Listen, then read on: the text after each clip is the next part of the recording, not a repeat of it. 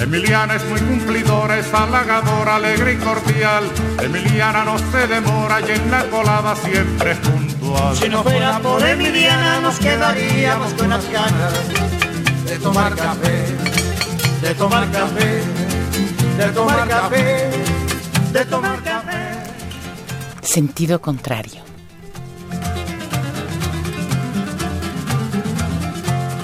Emiliana por la mañana piensa en nosotros, piensa en usted. Se levanta muy tempranito. y Una producción del Museo Universitario del café, Chopo para Radio UNAM. Si no fuera por Emiliana nos quedaríamos con las ganas de tomar café, de tomar café, de tomar café, de tomar café.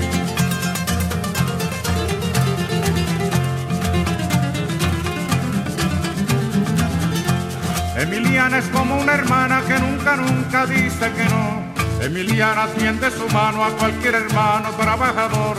Su sonrisa es como la brisa por la mañana en que alumbra el sol. Si no fuera por Emiliana nos quedaríamos con las ganas de tomar café, de tomar café, de tomar café, de tomar café. Sentido contrario.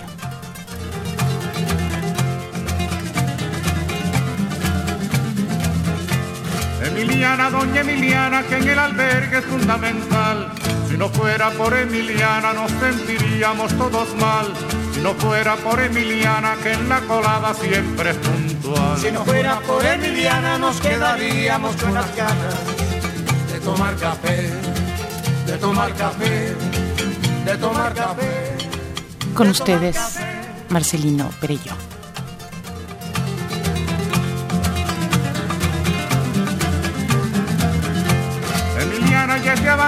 Se lo ha ganado con su sudor.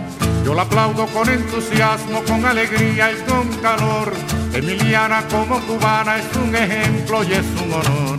Si no fuera por Emiliana nos quedaríamos con las ganas de tomar café, de tomar café, de tomar café, de tomar café.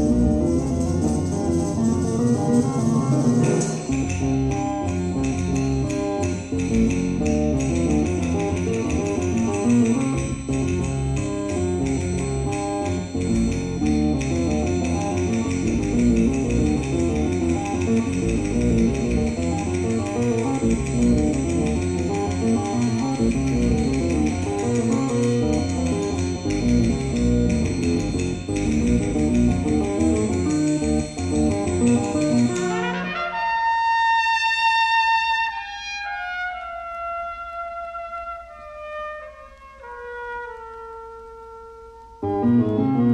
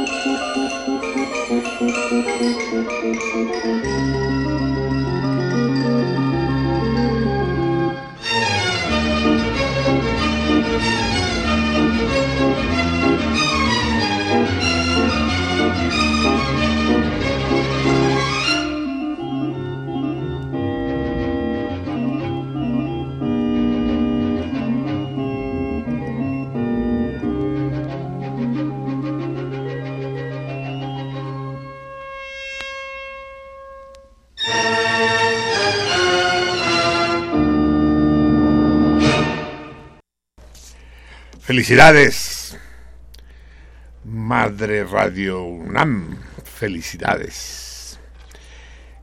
Anteayer, anteayer domingo, fue el cumpleaños de nuestra Radio Mater. Radio UNAM cumplió el domingo 76, 78 años de vida. Se dice fácil yo creo haber sabido alguna vez, y han desaparecido muchas estaciones de radio, entre ellas la malograda y que no supimos defender como hombres y que tuvimos que llorar como mujeres después, XLA. Pero habiendo desaparecido la XLA, y algunas más me temo, por ejemplo, la EX eh, eh, existe todavía, XEX. E ¿Existe? Esa también es muy vieja. Pero a lo mejor tendríamos que hacer un ranking de edades de las estaciones de radio que existen actualmente en México y les aseguro que Radio UNAM debe ser de las más veteranas. Como se dan cuenta por la edad, fue fundada en 1937, si no me equivoco, ¿verdad? Sí. 37 y 70 no, 37 y 70, 107 y 815, sí, 1937. Y tiene una historia extraordinaria. Me gustaría, uno de los premios que vamos a dar a los toritos alguna vez es una visita guiada por Radio UNAM, por, por las dos, las cuatro sedes de Radio UNAM. ¿Qué les parece? Una excursión que incluya una comida porque es largo es decir, vamos a ir a las estaciones transmisoras, a las dos, en el Chiquihuite, y en, que, es donde está AM, y en el Ajusco, que es donde está FM. Después vamos a ir a los estudios y, y fonoteca que está en, al lado de la X Teresa donde fue la facultad de la Escuela Nacional de Odontología y actualmente se llama el Palacio de la Autonomía. En un momento dado incluso se planteó trasladar los estudios de transmisión allá. Imagínense, si hubiera acabado sentido contrario, yo no me lanzo. Empezaba a las 11 de la noche. ¿Te acuerdas, Gargard? Imagínate, cabrón, meterse a, esa, a ese nido de ratas a las 11 de la noche y salir a las 2 de la mañana. No te digo nada, cabrón. Tendríamos que ir como comandos con casco y armados hasta los dientes. Afortunadamente, la iniciativa eh, razonablemente quedó anulada y seguimos en este magnífico lugar que fue restaurado no con el mejor tino, digo yo, pero de todos modos es un hermoso espacio. Fue una escuela israelita, no me acuerdo cómo se llamaba exactamente, pero ha sido adaptada y en ese momento es perfectamente funcional y además a tiro de piedra, pues en el, en el, verdadero centro de la Ciudad de México, porque como ustedes saben, el centro de la Ciudad de México no está en el centro, el llamado centro histórico o centro tradicional, eso histórico, no sé qué chingados quiere decir, está al norte de la ciudad. El, auténtico centro, el centro de la metrópolis, está en la esquina de Viaducto e Insurgentes. Si ustedes se dan cuenta, la Ciudad de México, el Distrito Federal, tiene la forma de una gota, ¿no? con Azcapotzalco en, en la puntita superior de la gota. ¿Es Azcapotzalco o la GAM la que está hasta arriba, hasta arriba? La GAM es la frontera con el Estado. Azcapotzalco no tiene frontera con el Estado, También con Naucalpan. con Naucalpan, sí. Bueno, una de las dos está en la gotita, pero ahí es muy estrecho, después se ensancha, se ensancha, y en la panza abajo está Tlalpan. Tlalpan y, y las colonias. Tlalpan, Xochimilco, Milpalta.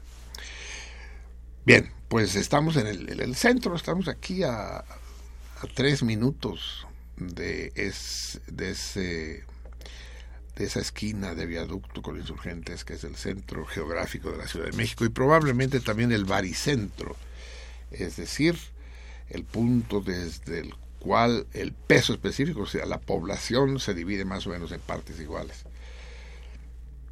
Ya saben que la parte más poblada de México, la delegación más poblada es aquí el reino del 3, ¿no? Iztapalapa. Bueno, cuando él está aquí no es tan poblada, pero ya que se va para allá sí es la más poblada. Y, y en, pero por otro lado, el, el, el oriente, digamos, como le llamamos, aquí cometemos un error grave nosotros. Decimos oriente y poniente. Y oriente y poniente no son simétricos, no son antónimos. El antónimo o el, o el, o el reflexivo de oriente es occidente. Y el reflexivo de poniente es levante. El sol se levanta y el sol se pone. Levante y poniente. O si no, oriente y occidente. O si no, este y oeste.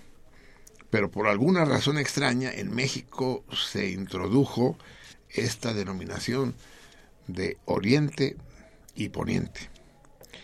Entonces, digo, por un lado, el, el oriente de la ciudad está muy habitado, está densamente poblado, sobre todo por Iztapalapa, ¿no? Aragón también, ¿no? La GAM, esa parte de la GAM también tiene una gran densidad de población. Pero en cambio, ya bajando hacia el sur, hasta Milpa Alta y Xochimilco, eso está prácticamente despoblado. Tláhuac, ¿no? Tiene una población ínfima.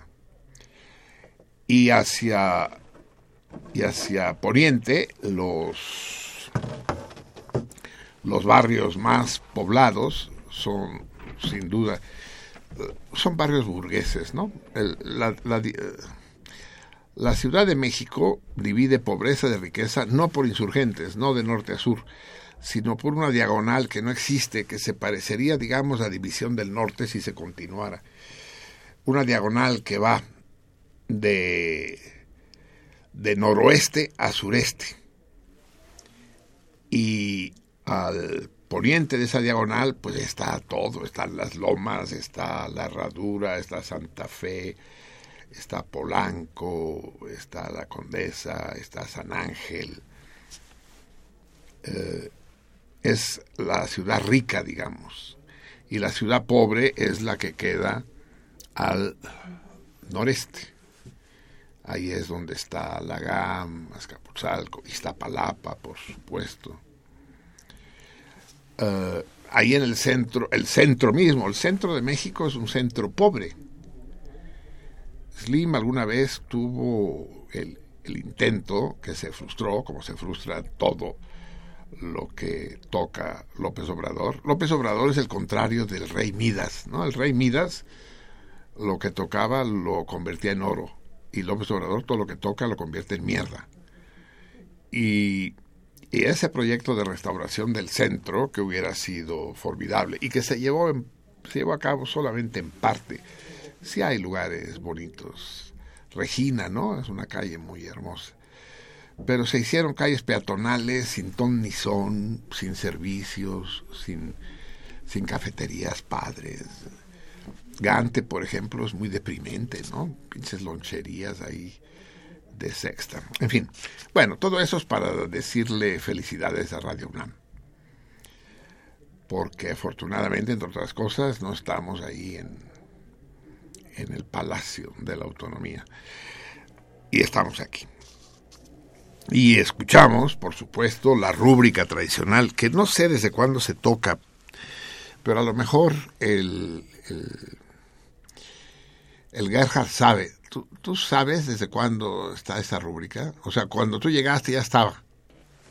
Sí, es el concertino de Miguel Bernal Jiménez, un compositor del siglo, bueno, de, de, de, sí, del siglo pasado. Aunque su estructura musical es mucho más antigua, es, es de hecho, es llamado el nacionalismo mexicano, pero es, tiene formas de música sacra eh, colonial, pues.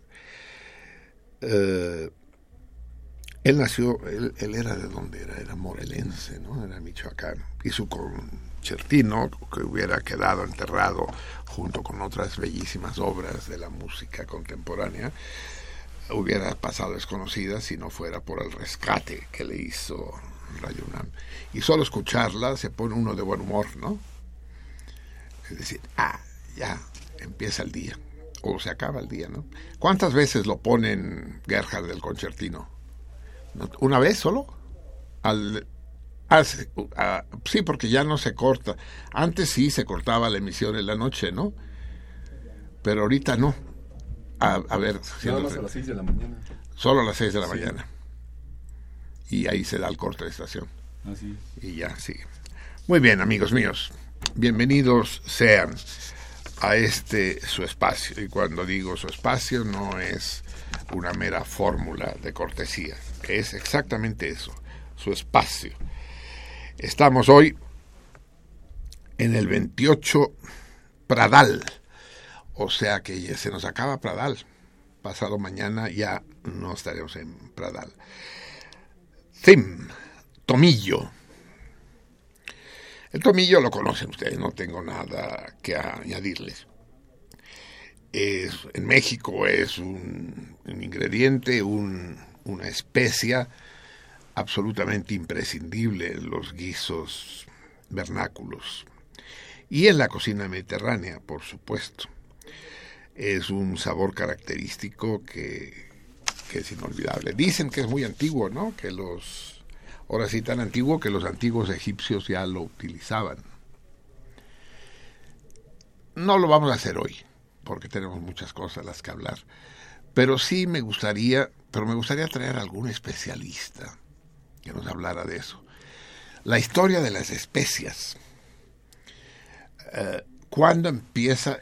Yo creo que la civilización entendida como tal empieza en el momento en que se utilizan especias en la comida.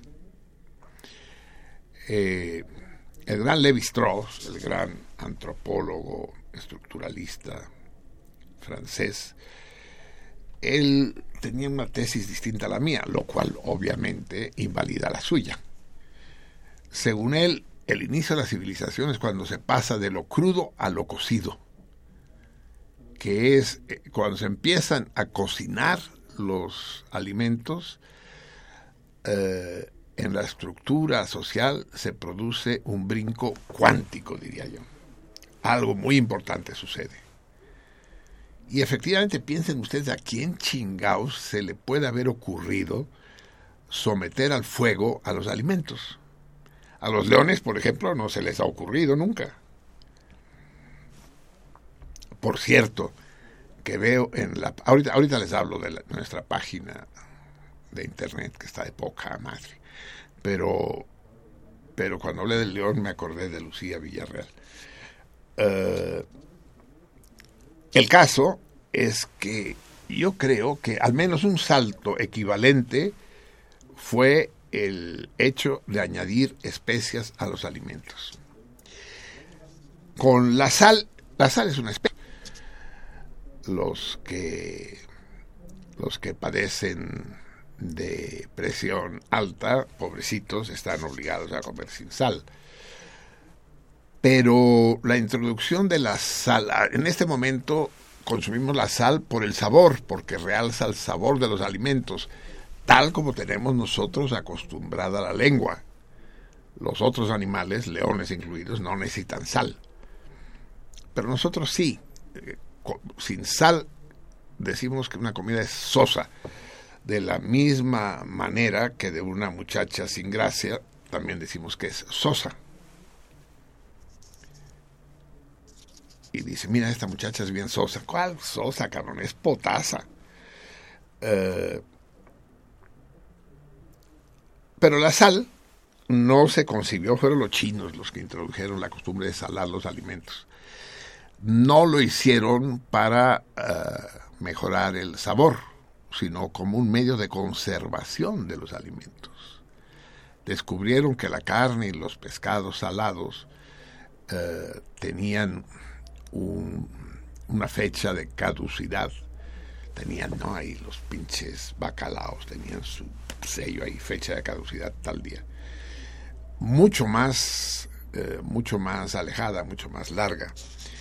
Y fue de ahí de la costumbre de salar los alimentos para su, su conservación, que la sal se convierte en un condimento, en una especie indispensable. Y ahí empieza la carrera de los condimentos, que ya no son indispensables, sino que son delicatecen, que son caprichos del, del sabor, del gusto humano, de las papilas gustativas. Y ahí sí la lista es interminable y varía de país en país y de región de cada país. En... Si tratáramos de hacer una lista de todas las especias en uso en el mundo, desde el curry hasta, hasta el chile, ¿no? ¿El chile es una especia? Pues en general es una especia, a menos que sean chiles rellenos, que ya es más que una especia. Pero un chile verde picado en el caldo, pues es una especia, pues, sin duda alguna, es un condimento. Lo mismo sucede con la cebolla, que puede ser considerada alimento, puede ser considerada especia, pero hay algunas que son especias, especies que no pueden ser nunca alimentos. Les digo, la pimienta, por ejemplo, pero, pero también el, el, tomillo, el orégano, en fin, lo que ustedes quieran. En todo caso, hoy estamos en el día Tomillo. Eh, y tenemos muchas cosas de las que hablar, más de las que hablaremos, por supuesto. 28, Pradal. Cuando se acabe Pradal, se habrá acabado la primavera, amigos míos. Y empezará el verano. Esto para algunos es triste porque para algunos el... A ver, eh, tráeme el disco, el disco ese que trajimos grabado, ¿dónde quedó? El otro, el otro. traes dos, ¿no? Tienes dos. El otro. Este. ¿Y por qué me lo escondes, cabrón? Ah, es que aquí estaba el pinche concertino. Vamos a poner esto. Vamos a despedir, pues, la primavera. Se nos va dentro de cinco días. No estaremos juntos en el momento que la primavera gire el rostro y triste se aleje de nosotros para dar paso a ese insolente que es el verano. Este verano que en la Ciudad de México es complicado, es conflictivo, es enredado. En los países normales, o las regiones normales, incluso en nuestro país, el, verano es caluroso y, da lugar a, a, que la gente salga con poca ropa a la calle, las muchachas renuncian a la ropa interior. Es un agasajo para ellas y para uno. Pero aquí no se puede, cabrón. La pinche Ciudad de México. Hace más frío en verano que casi, no tanto, pero casi más frío que en invierno. Y las lluvias, las lluvias. En lugar de llover en el pinche campo, que es donde hacen falta, no. Llueve en eje central, complicando el tráfico y la vida de tirios y troyanos. Es aquel que dice, ay, qué padres del campo. Yo no sé por qué no construyen las ciudades en el campo. Y efectivamente la distancia, traer una canción italiana que se refiere a eso, con Tadini, Cittadini, la diferencia entre los campesinos y los citadinos. Se nos va la primavera y empieza el verano. Las lluvias van a reciar, ya están ahí, pero recuerdan esos días de que las lluvias son diarios y se va la luz y se encharcan las calles y se embotellan los cruces. Ay Dios. Pero en fin, también tiene su chiste el verano. En particular son las vacaciones, ¿verdad, Gerhard? Dentro de unos días empiezan las vacaciones en esta septuagenaria institución, en toda la UNAM, de hecho. Bien, pues para despedir a la primavera con amor y a la espera de que regrese dentro de nueve meses, vamos a escuchar una obra fundamental, fundamental por su belleza, por su intensidad, por su capacidad de emocionar y conmover, pero también fundamental en la historia de la música. Con la consagración de la primavera de Igor Stravinsky se inicia el periodo que consideramos música contemporánea. Se termina de tajo el periodo romántico y empieza la música contemporánea con todas sus luces y sombras, sus contradicciones y sus apasionantes desconciertos. No hay nada parecido a la consagración de la primavera, ni en su belleza, ni en su papel histórico. Tal vez, tal vez el clavecín bien temperado de Johann Sebastian. Pero Igor construyó de, la nada una obra eh, formidable. Rompió todos los cánones y al romperlos no provocó el rechazo, sino que hipnotizó, sino que pasmó a las audiencias. En español le llamamos la consagración de la primavera. Miren, y aquí debo reconocer una deficiencia de mi... no domino... Sí, domino todas las ramas de la ignorancia humana. Y ahora no sé cuál es el título original de la obra. Supongo que es en francés. Stravinsky la compuso en, Francia, en París. Pero en inglés le llaman The Rite of Spring, el rito de la primavera, por alguna razón. Y en español le decimos la consagración de la primavera, que supongo, pero no me hagan mucho caso, nunca me lo hagan, debe ser el título original. Así que por favor, les ruego, abran las ventanas. Los que llevan audífonos, quítenselos. Pongan volumen a sus chunches el máximo, sean radios, sean móviles, lo que sea. Abran las ventanas de sus habitaciones y acerquen sus reproductores a esas ventanas, a todo volumen.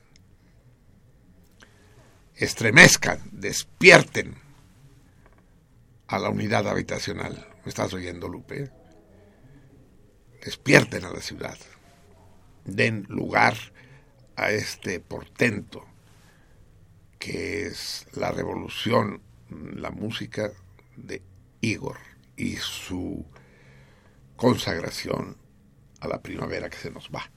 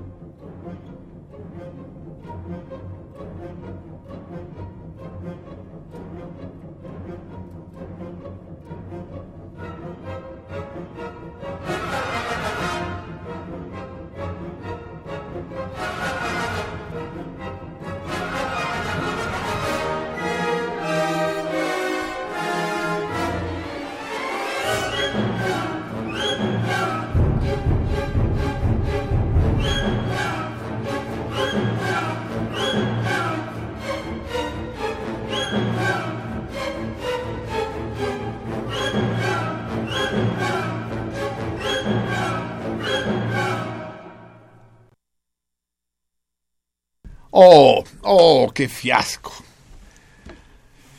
Mi productor no me avisó. El disco que trajimos es solo un brevísimo fragmento. No podíamos poner toda la consagración de la primavera, pero un poco más, por el amor de Dios. Esto es una provocación, es poner la miel en los labios, es... Ay, es eh, lo que llaman en, inglés un teaser, ¿no? Calentarlo a uno y no darlas, pues sí, está de la chingada. Perdón, Igor, pero la semana que viene, que será nuestro primer programa de primavera, pondremos, a ver, el, primer movimiento completo, no sé según cuánto dure, porque dado el espacio estrecho, los márgenes reducidos en los que nos tenemos que mover, tampoco podemos darnos grandes lujos ni alardes, tenemos que ya vuelvan a meter los radios, papá, cierren las ventanas. De, de todas maneras es una probadita de esta consagración de la primavera. Bien, uh, les hablaba de la página. Son ustedes unas criaturas, salmones. Son como niños. En el programa pasado recomendé entusiasta y efusivamente la página de internet porque efectivamente lo merece. Es una extraordinaria página y les dije que ya llevábamos 990 miembros. No todos merecen estar ahí, ¿eh? Tassi, Walter, es un grupo cerrado. Ustedes tienen que vigilar a quien admitirlo. Hay algún miembro de la página que no debería estar ahí.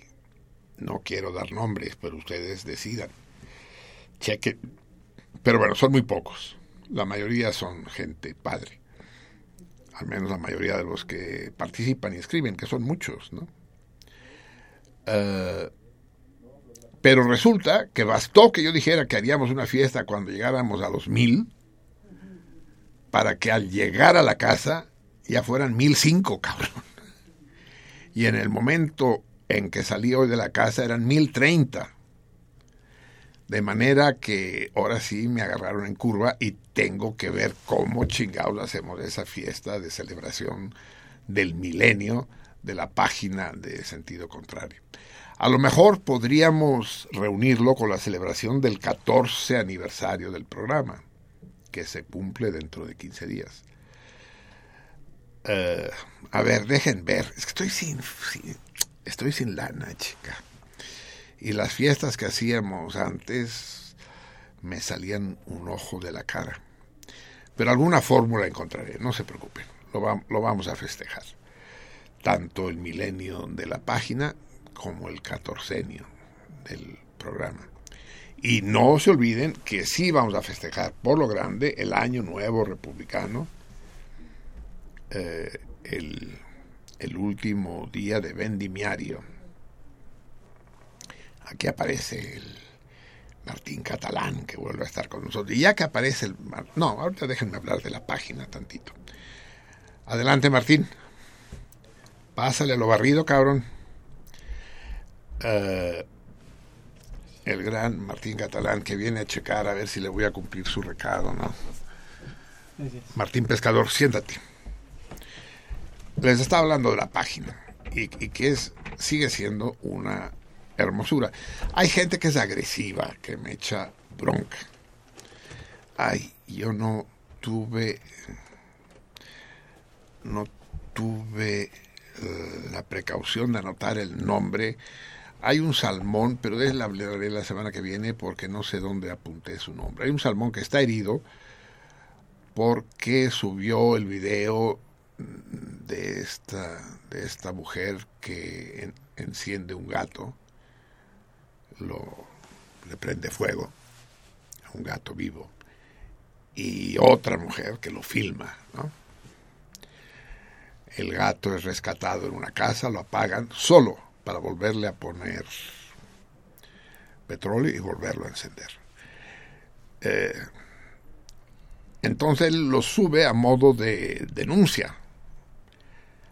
Pero un par de salmones se le echan encima y dicen que es un poco sádico de su parte. ¿no? Que es morboso, que es alimentar cierto placer malsano suyo y de aquellos que ven el video.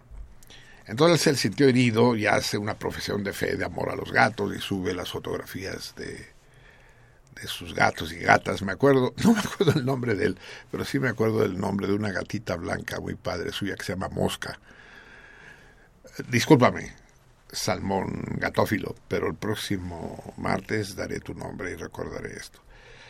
Y, y sí, no sean tan intransigentes, eh, tanto Debra Debra como Rafael Pi, que le echan bronca. Pues no, tampoco es para tanto. Yo entiendo que eh, documentar y divulgar atrocidades no quiere decir compartirlas ni abusar de ellas. ¿no?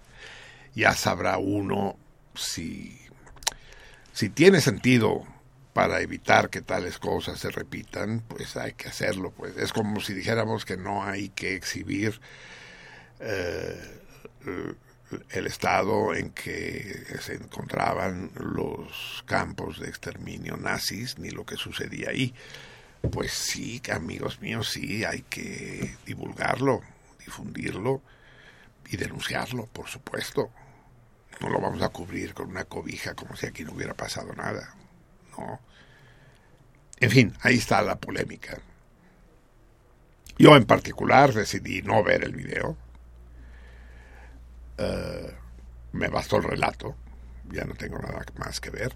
Sé, los gatos se han prestado siempre al maltrato, siempre. Son demasiado hermosos, demasiado tiernos y ustedes saben que eso provoca en el ser humano sentimientos contradictorios, ¿no? Un bebé padre, un, bebé adorable, ¿cuántas veces no han oído la expresión, ay, me lo comería?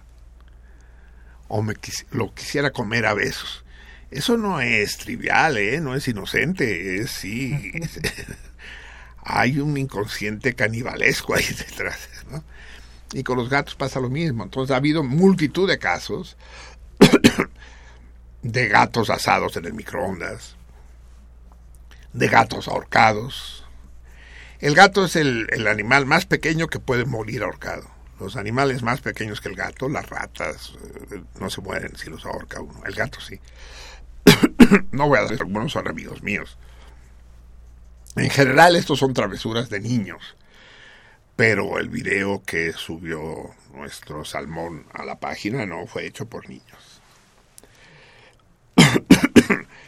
Y uh, supongo que está penado por la ley, ¿no? Y debería darle continuidad, deberías darle continuidad al asunto para ver si efectivamente legalmente se ejerce un castigo. Yo no soy ni partidario de la ley ni partidario de los castigos, pero me cae que esta hija de su pinche y reputa madre era yo el que la untaba de petróleo, sin, sin darle más vueltas. Pero ahorita que hablaba de que los leones no le echan sal a su comida, me acordé que en la página, no sé si fue hoy o ayer, yo vi la página hoy, sube la, la, potranca de las arboledas, la Lucía Villarreal, sube un video en que una chava joven abraza a un león, a un león igualmente joven, joven, pero es un monstruo, es más alto que ella, pues es una hiperfiera. Entonces entra a su jaula y ya ha habido demasiados ejemplos de fieras que se comen a la gente buena onda y que va confiada porque cree que el león sabe que ella es amiga de los leones. Pero esta sí entra a la jaula y la bestia esa, que es más alta que ella, la abraza, la faja, la besa, frota su mejilla contra la suya. Es una de las cosas más tiernas que, y sorprendentes que he visto yo nunca. No dejen de verlo, está en la página de sentido contrario. Bellísimo. Y, y dice Lucía Villarreal, uno de los abrazos que le gustan a Marcelino. Y me cae que ese abrazo yo me lo he hecho. Nomás saquen al león de ahí. Eh, sin duda alguna. Sin pensarlo dos veces. Qué hermosura. En fin, bravo. Milenio. Otro aniversario a celebrar junto con el de Radio UNAM. La página de sentido contrario. Y en ellos hay una coherencia. Sí están en sentido contrario, sí, no, no hay banalidades, no hay trivialidades. Sí hay algunos fuera de lugar, pero son muy poquitos. Muy bien, se encuentra aquí. Ah, no, pero todavía no. Espérate, nos vamos a esperar. Se encuentra el gran Martín Catalán, que me pidió que le dedicara una canción baja californianos De Mexicali. de Mexicali. Es que yo no sabía si eran del sur o del No, norte, pero bueno, Mexicali. Sí, de baja, como dicen los pinches gringos. O sea, para los gringos, California es California, la suya. Entonces nosotros no tenemos derecho a decirle California a la nuestra. La nuestra es baja. Pues California muestra las dos. Así eran nuestras las dos, sí, sí. Las tres, Las tres, California. Sí. Y me emputa porque en todos lados, buscándote tu pinche canción, que no es fácil encontrar música de Baja California. Me hubieras dicho música veracruzana, cabrón, pero no, Baja Californiana. Pero en todos lados se encuentra Baja California Norte. Eso no existe, Punta de Ignaros. No existe Baja California Norte. Existe Baja California y Baja California Sur. Esta es una práctica común en la geografía política de- de- de- en muchísimos países. No es norte, sur, este y oeste, no. En Estados Unidos es West Virginia, pero no hay East Virginia. Hay Virginia y West Virginia. Ah, hay North Carolina y Carolina. No hay South Carolina, no existe.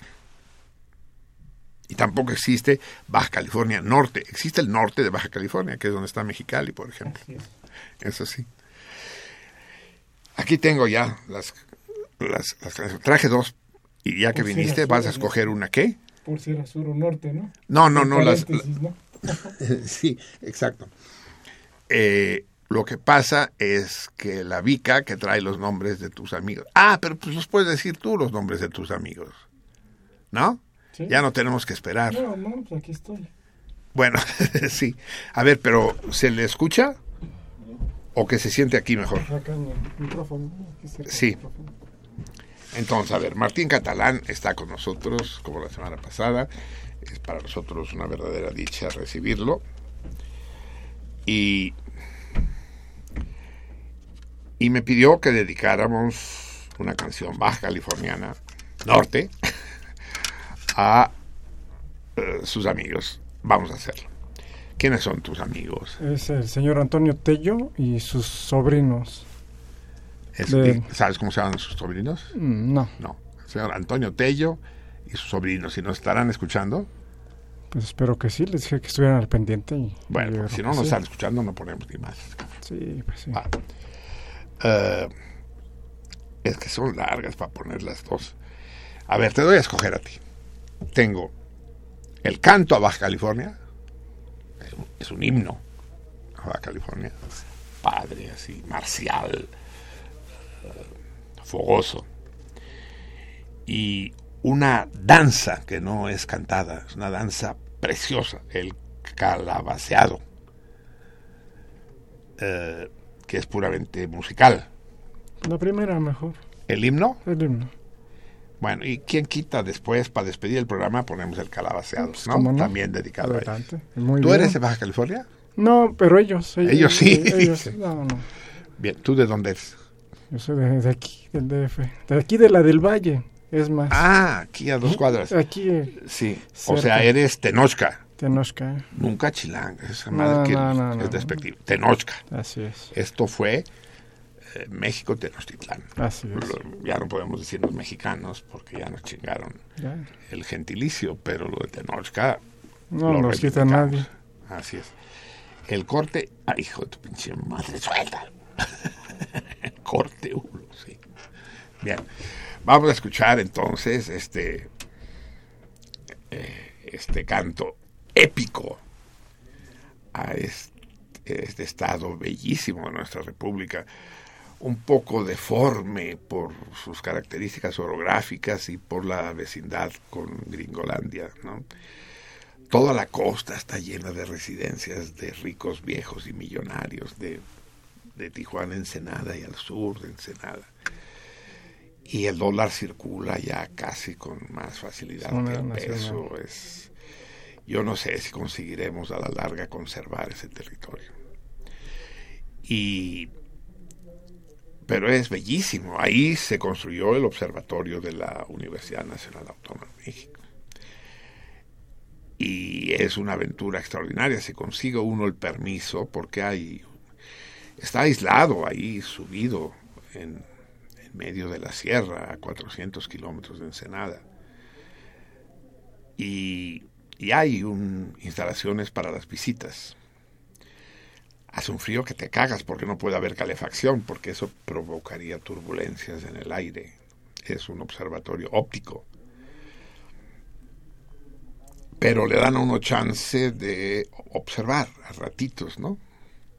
De día, cuando no se ve un carajo. A ver, mira, se ven nubes.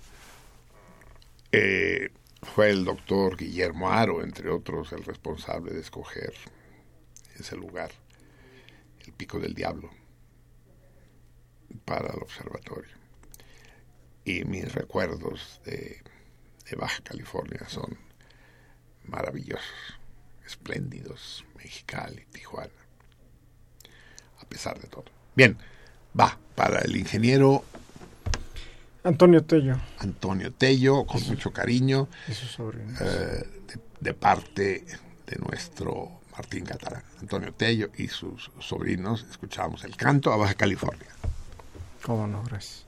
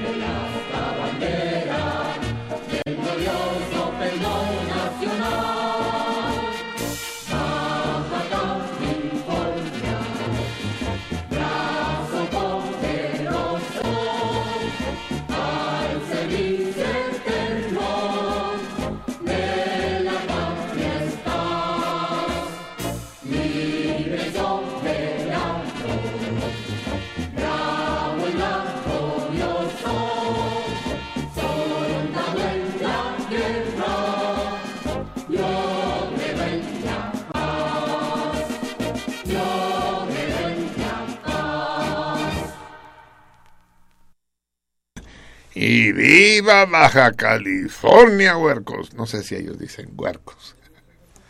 Parece mentira, pero desde aquí el norte parece uno solo y no tiene nada que ver. Un un regio o un neoleone- neoleonense con un coahuilense, con nada que ver, nada que ver. Un sinaloense, Sinaloa sí la conozco bien todo. y es muy distinto.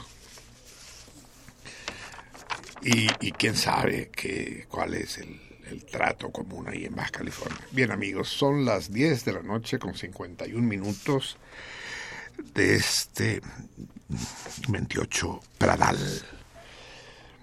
Eh, ¿Vio? ¿Vieron? Que nos reímos mucho aquí, ja, ja, ja, ja, ja, ja, del, del spot propagandístico del, del tal Jorge Márquez, JM, ¿verdad? Yo soy JM, yo no me acuerdo la música, sí. Pues ganó. ganó las elecciones por el distrito de Tulancingo y es el señor a partir de primero de diciembre será diputado federal. JM, JM, JM.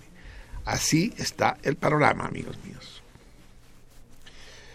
Eh, publiqué hoy un artículo sobre el descrédito, como el problema central de nuestro país es el descrédito. Descrédito generalizado, la falta de confianza de unos y otros y la falta de confianza en las instituciones y cómo se labran a pulso el descrédito. No hay un solo candidato, ganador o perdedor en estas últimas elecciones, ni uno solo digno de crédito. Al menos ni uno solo que yo conozca.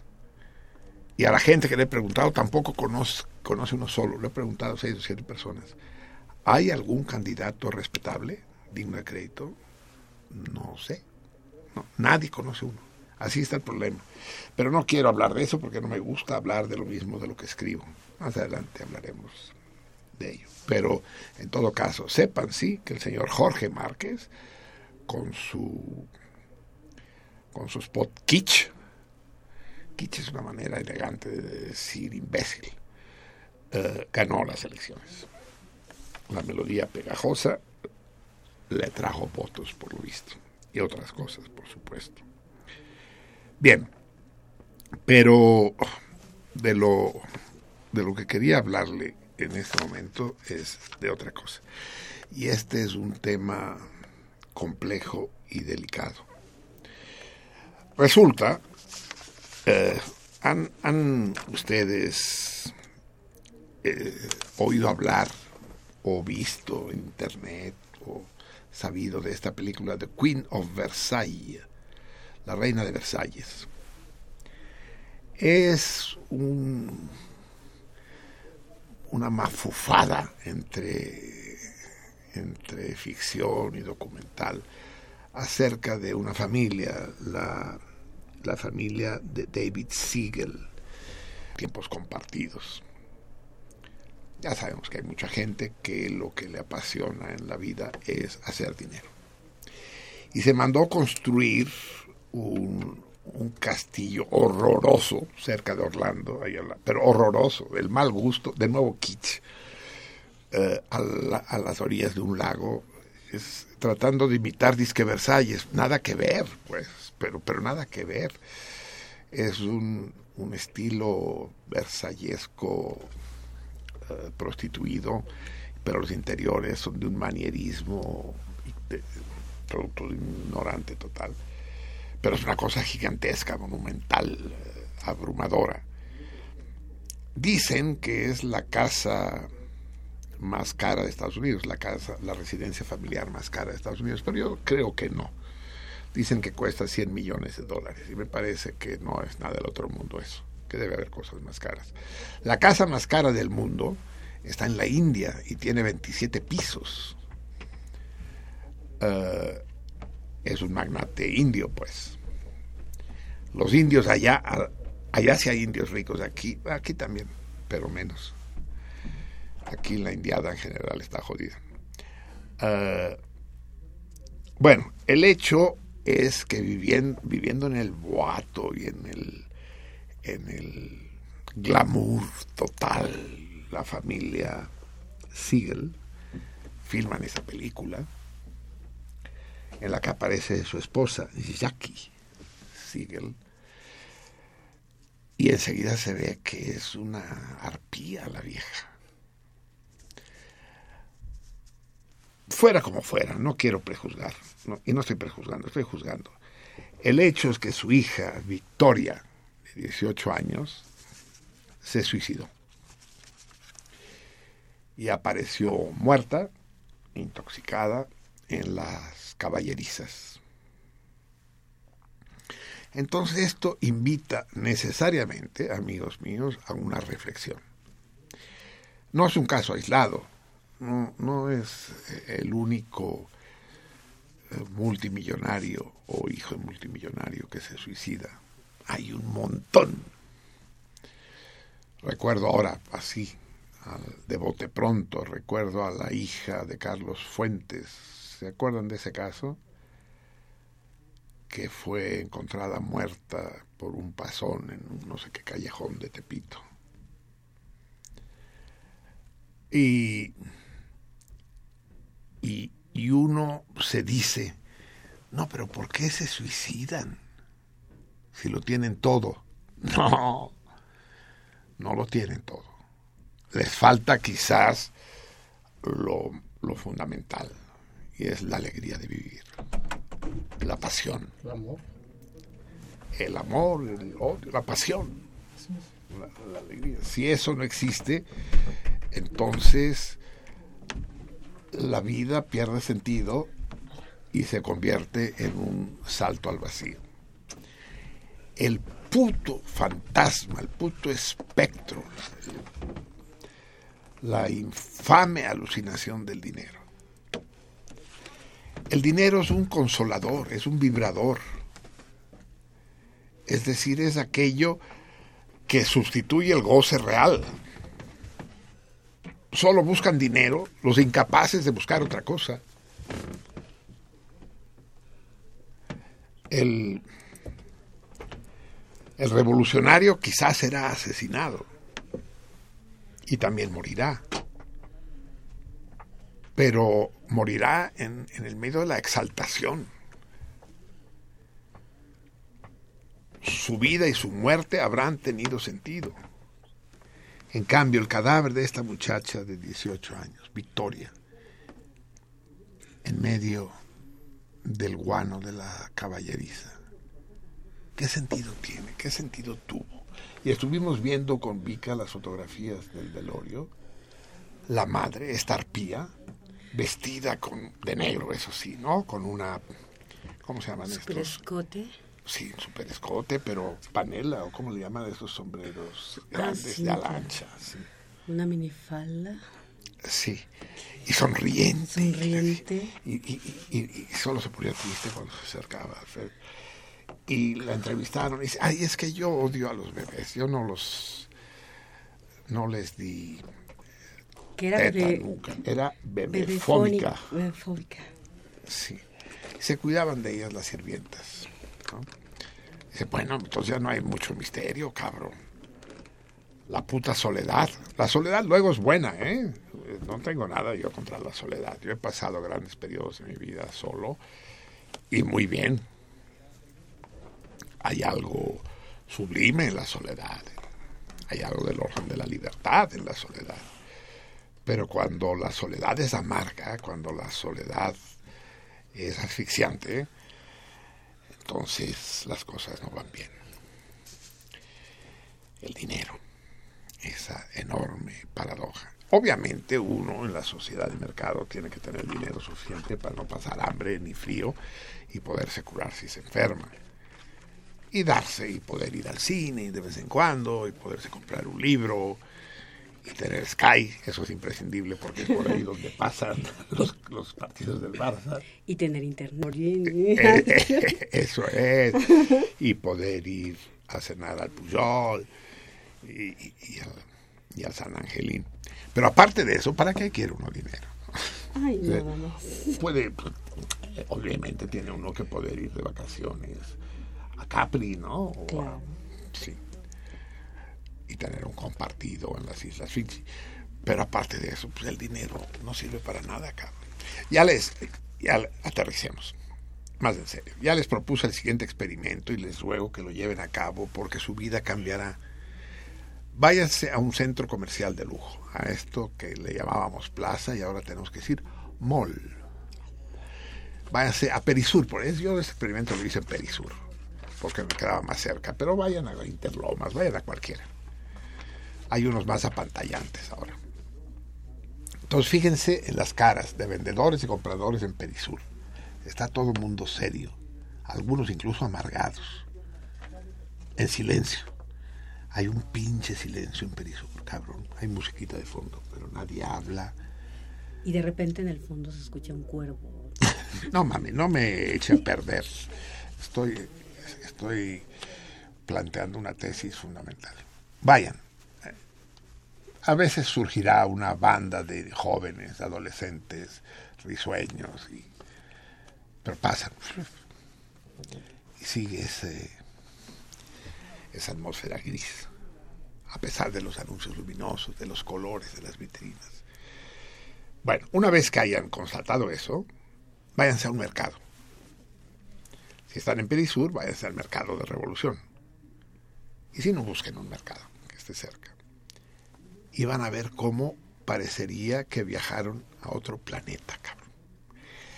Toda la gente sonríe, está rozagante, hablan los unos con los otros, bromean, le hablan a uno, marchanta, marchanta, aquí tengo los mejores, Carnes.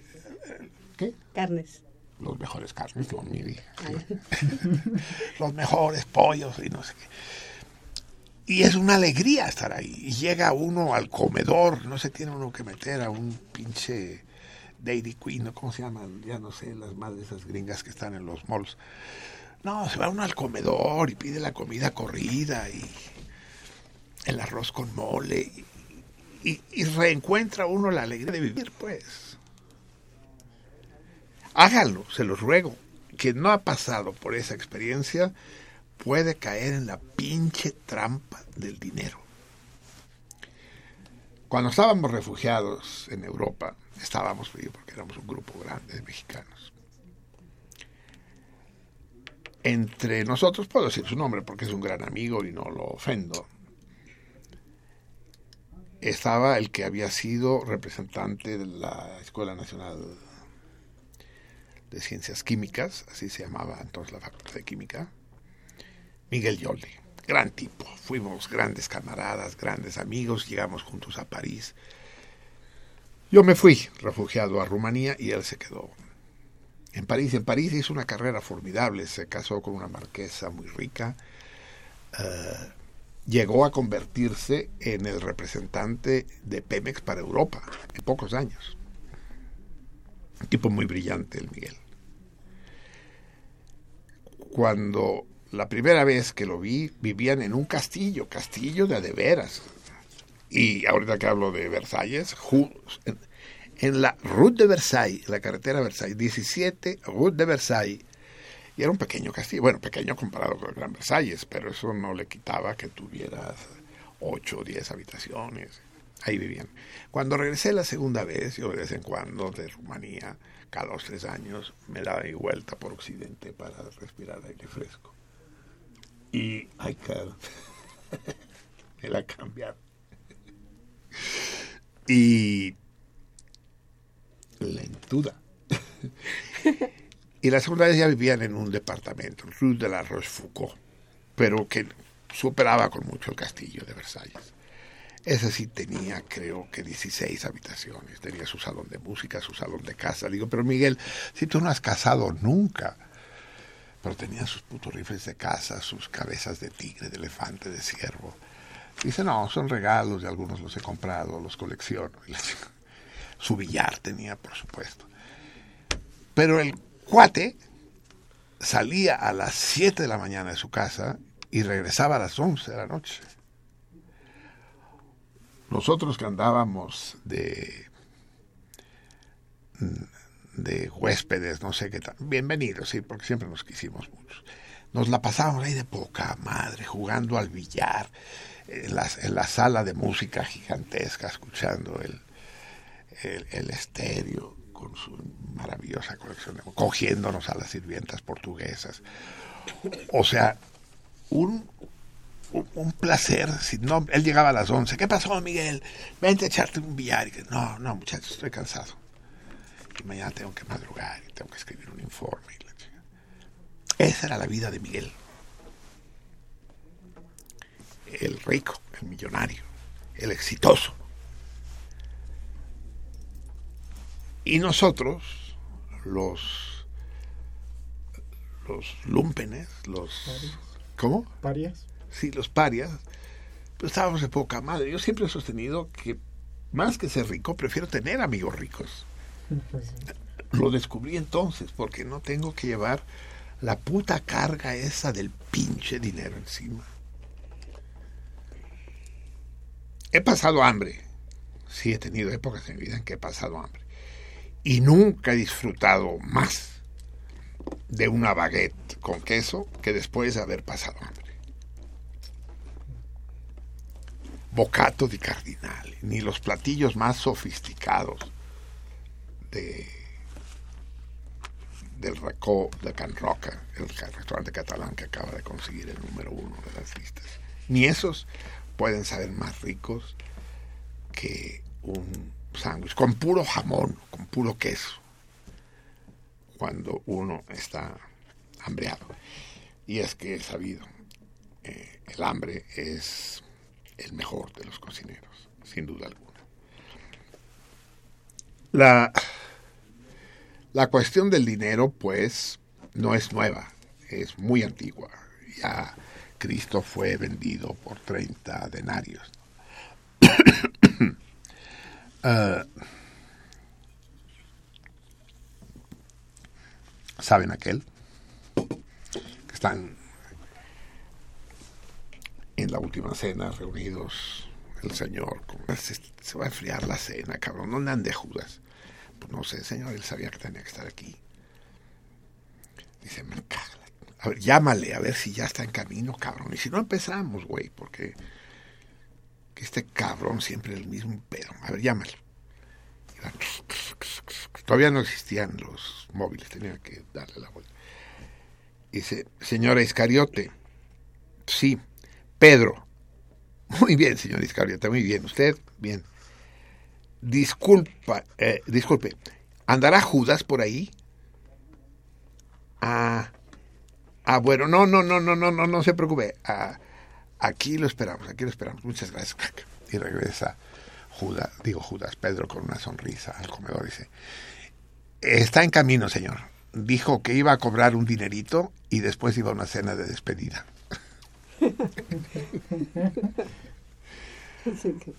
Así es, o sea, el problema del dinero es antiguo. No, no es nada nuevo. Pero ha llegado a extremos tales, la sociedad de mercado ha convertido en un tótem tal el dinero, que hemos entrado en un periodo, no solo en México, sino en el mundo entero, de decadencia, más que de decadencia, de descomposición. Y, se ha llegado a extremos eh, terribles. Ahora, llevar a un niño de paseo ya no es llevarlo a conocer eh, el cañón del sumidero, por ejemplo. Aventura para un escuincle maravilloso, ¿no? Las lagunas de agua azul, andar en barca por el sumidero. No, ahora hay que llevarlo a Orlando, cabrón. ¿Qué puta madre estamos haciendo, chica? Le estamos regalando tablets a los squinkles de seis años. Porque eso favorece la educación. Favorece mis huevos, favorece las chaquetas, porque se la pasan viendo si se le, se les, si se le censuran los sitios porno, se las arreglan para encontrar cosas cachondas, pues sí. Y si no, chateando, y si no, haciendo citas a ciegas, y la madre, pues tratar de aprender a través de la tablet es como tratar de caminar en zancos. No, no se aprende, no se aprende. En Internet no se aprende.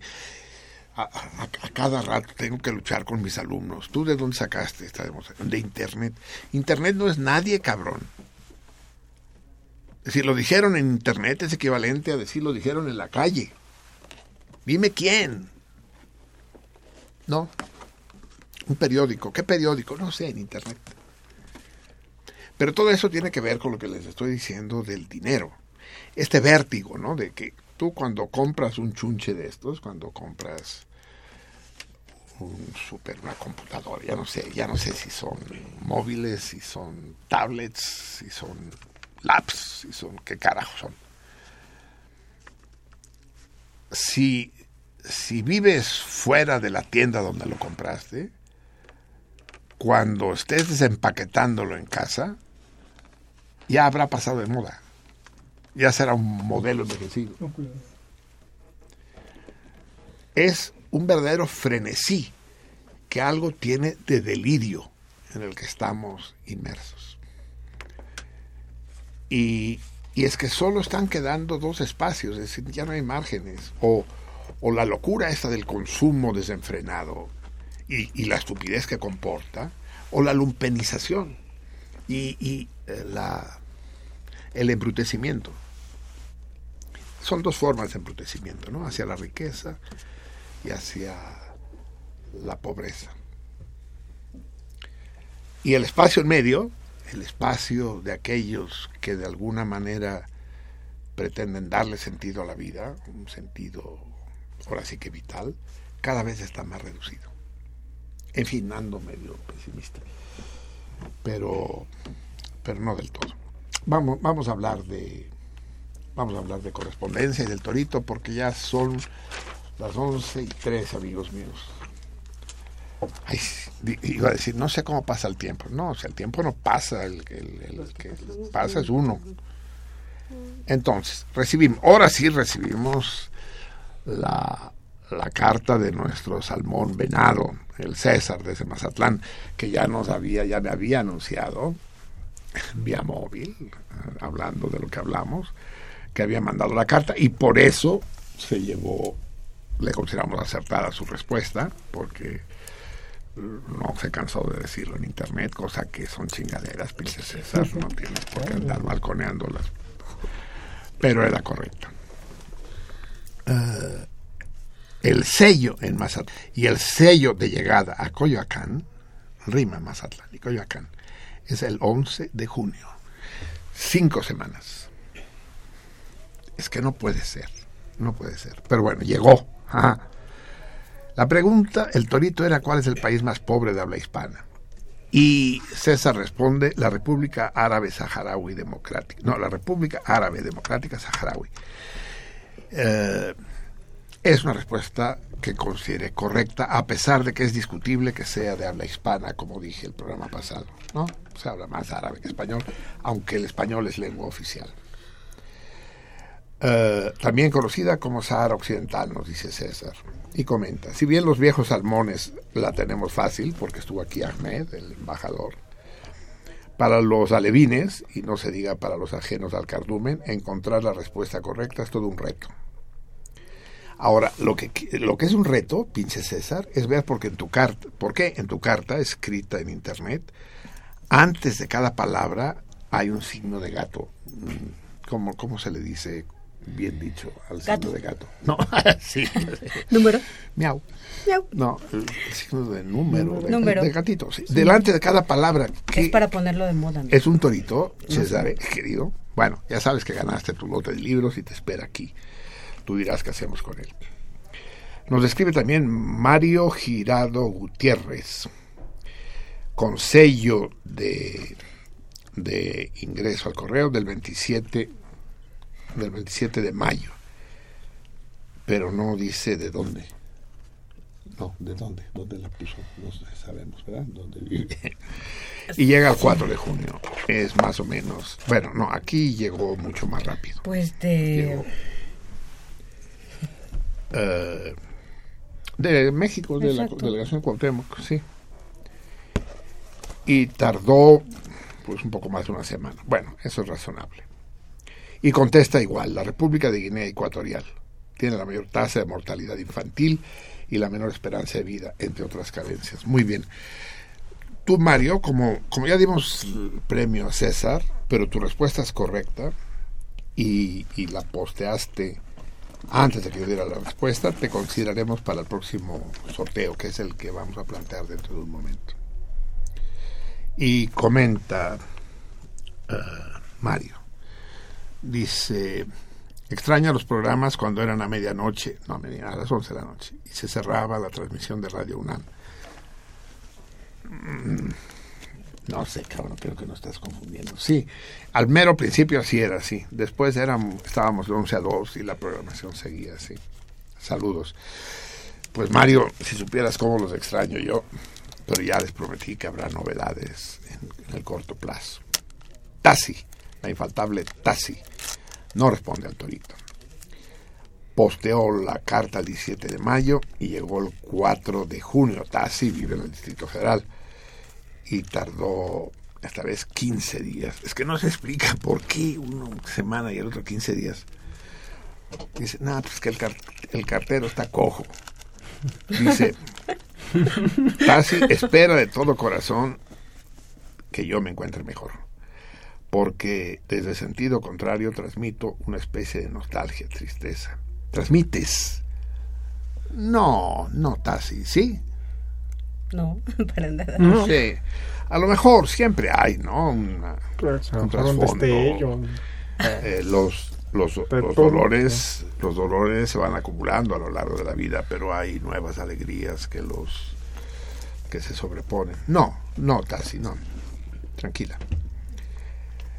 Espero que no te sientas mal físicamente. Ah, ahí, por ahí caliente, caliente, caliente. Que, que los duelos sean más pasaderos en compañía de nuestros seres queridos. Así es, Tassi. Exactamente así es. Los salmones te queremos mucho. Y yo a ti, y yo a ustedes. Ánimo, ánimo, Tassi, ánimo. Estoy mucho mejor de lo que merezco. Y la propia Tassi dice saludos. No, no. Ah, no.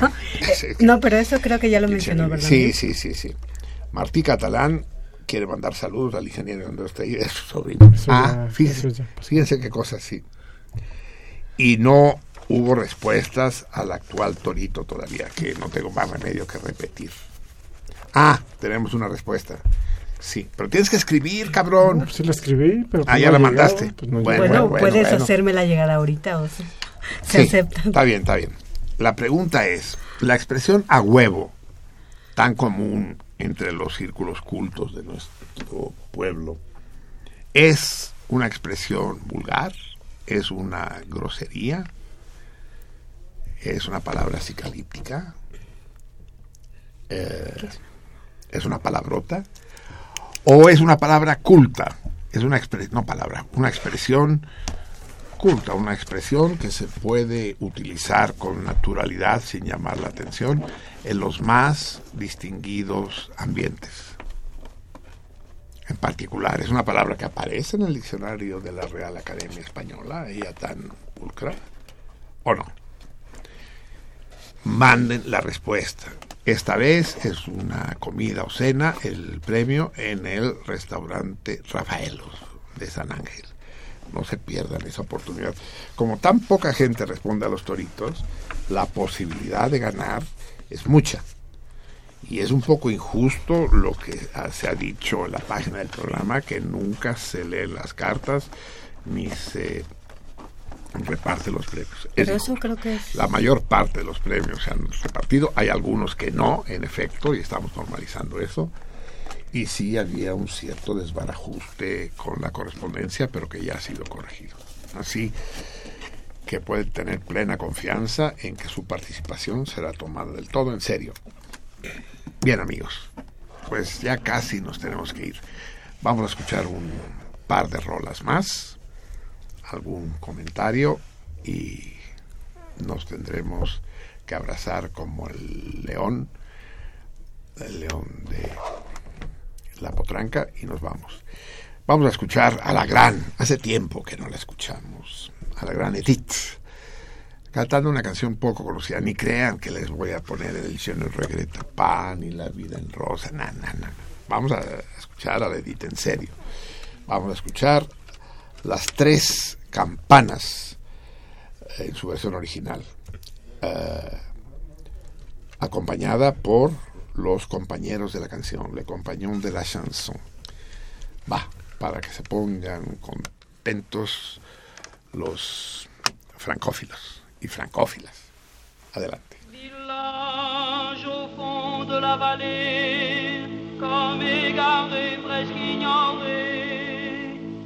Voici quand la nuit étoilée, un nouveau-né nous est donné. Jean-François Nicot,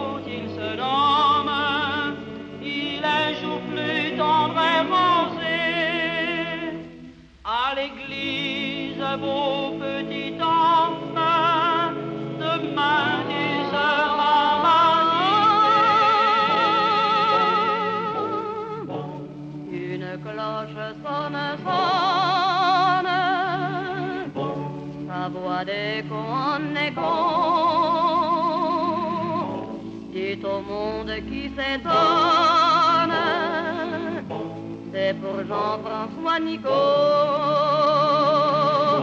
c'est pour accueillir une âme, une fleur qui s'ouvre au jour. À peine, à peine une flamme, encore faible qui réclame protection, tendresse, amour. La vallée, loin des chemins, loin des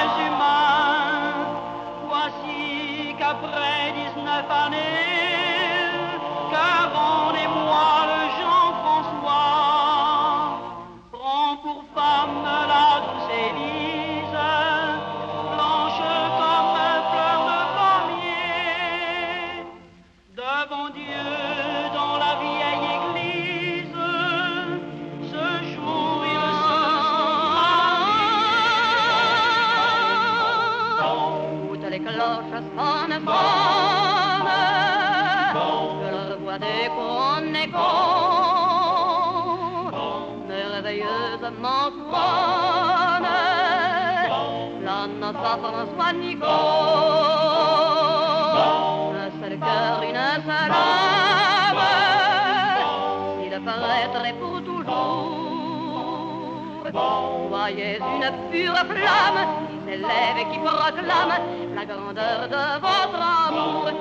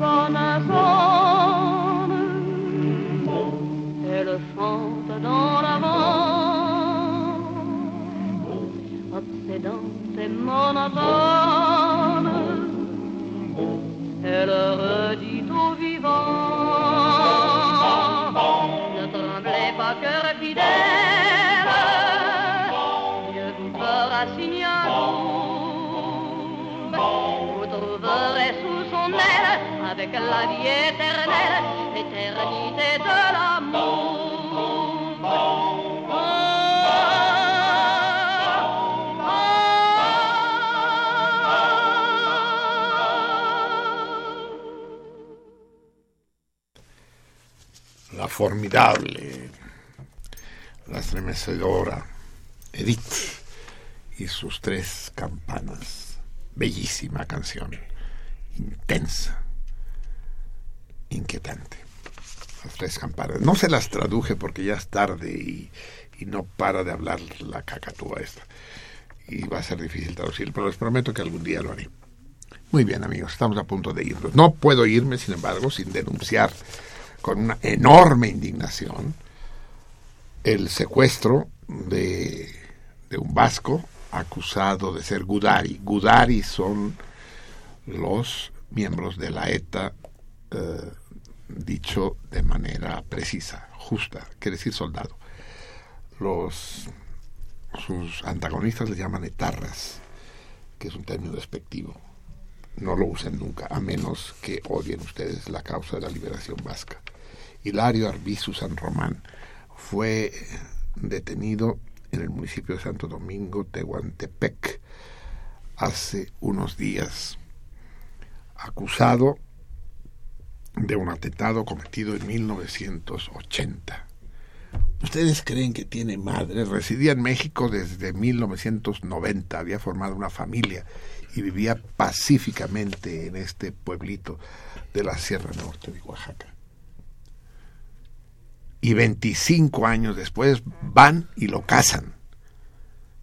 Y la indigna, la mezquina, la podrida policía mexicana va, lo detiene y lo entrega a la más indigna, más podrida y más mezquina policía española.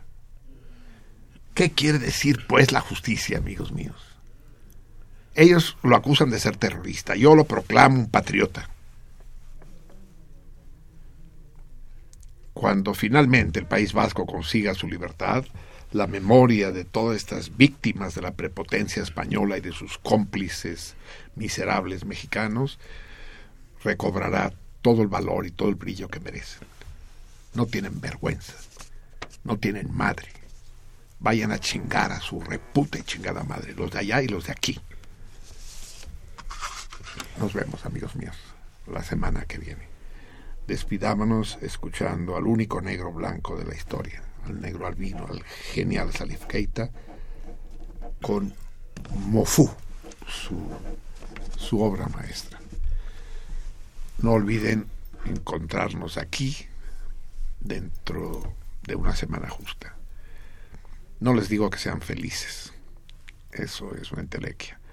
Pásenlo bien y que sea una semana intensa para todos ustedes. No lee el disco.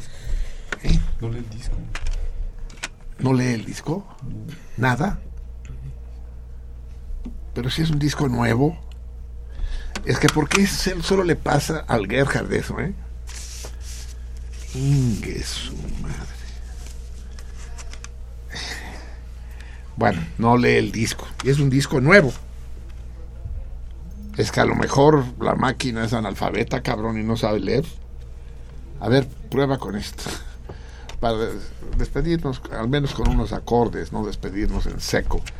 Y con, con el derrame de bilis del que hice gala. Puesto que no pudimos escuchar a Salif Keita, vamos a escuchar a otro a otro genio de la música absolutamente distinto, las antípodas desde todos los puntos de vista. Vamos a escuchar a Frank Zappa, el inmarcesible, el vertiginoso, con su creación más célebre, el gran Wazoo. Es muy larga, así que vamos a escucharla unos dos, tres minutos y a lo mejor más adelante continuamos, pero pues dura mucho. Bien, repito, dejen que Zapa los conduzca hacia la noche y, que despierten en una mañana fría, luminosa y promisoria. Buenas noches, salmones.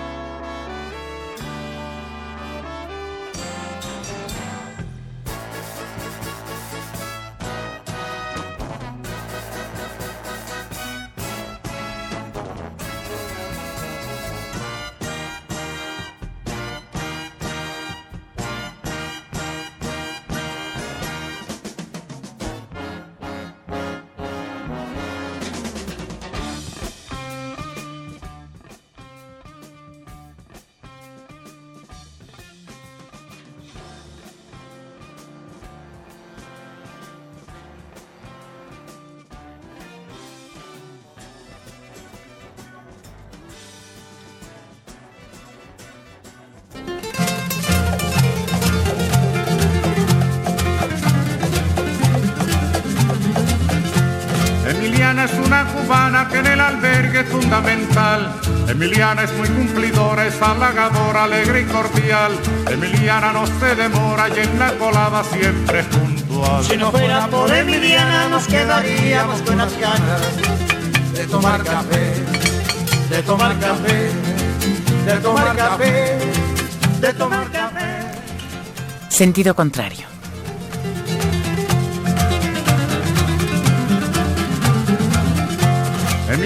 Por la mañana piensa en nosotros, piensa en usted. Se levanta muy tempranito y en un ratito cuela el café y reparte en cada buchito todo lo bueno que usted le dé. Si no fuera por Emiliana nos quedaríamos con las ganas de tomar café, de tomar Una café, producción del Museo Universitario del Chopo para Radio UNAM. de tomar café.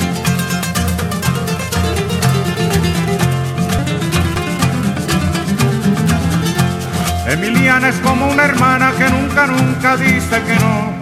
Emiliana tiende su mano a cualquier hermano trabajador. Su sonrisa es como la brisa por la mañana en que alumbra el sol. Si no fuera por Emiliana nos quedaríamos con las ganas de tomar café, de tomar café, de tomar, Sentido contrario.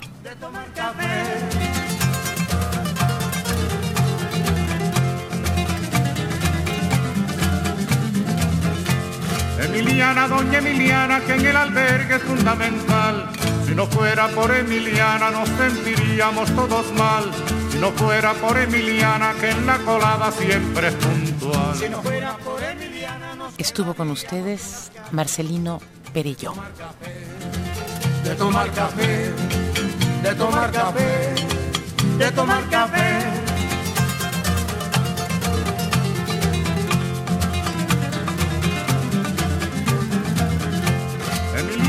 De avanzada, se lo ha ganado con su sudor. Yo la aplaudo con entusiasmo, con alegría y con calor. Emiliana como cubana es un ejemplo y es un honor. Si no fuera por Emiliana nos quedaríamos con las ganas de tomar café, de tomar café.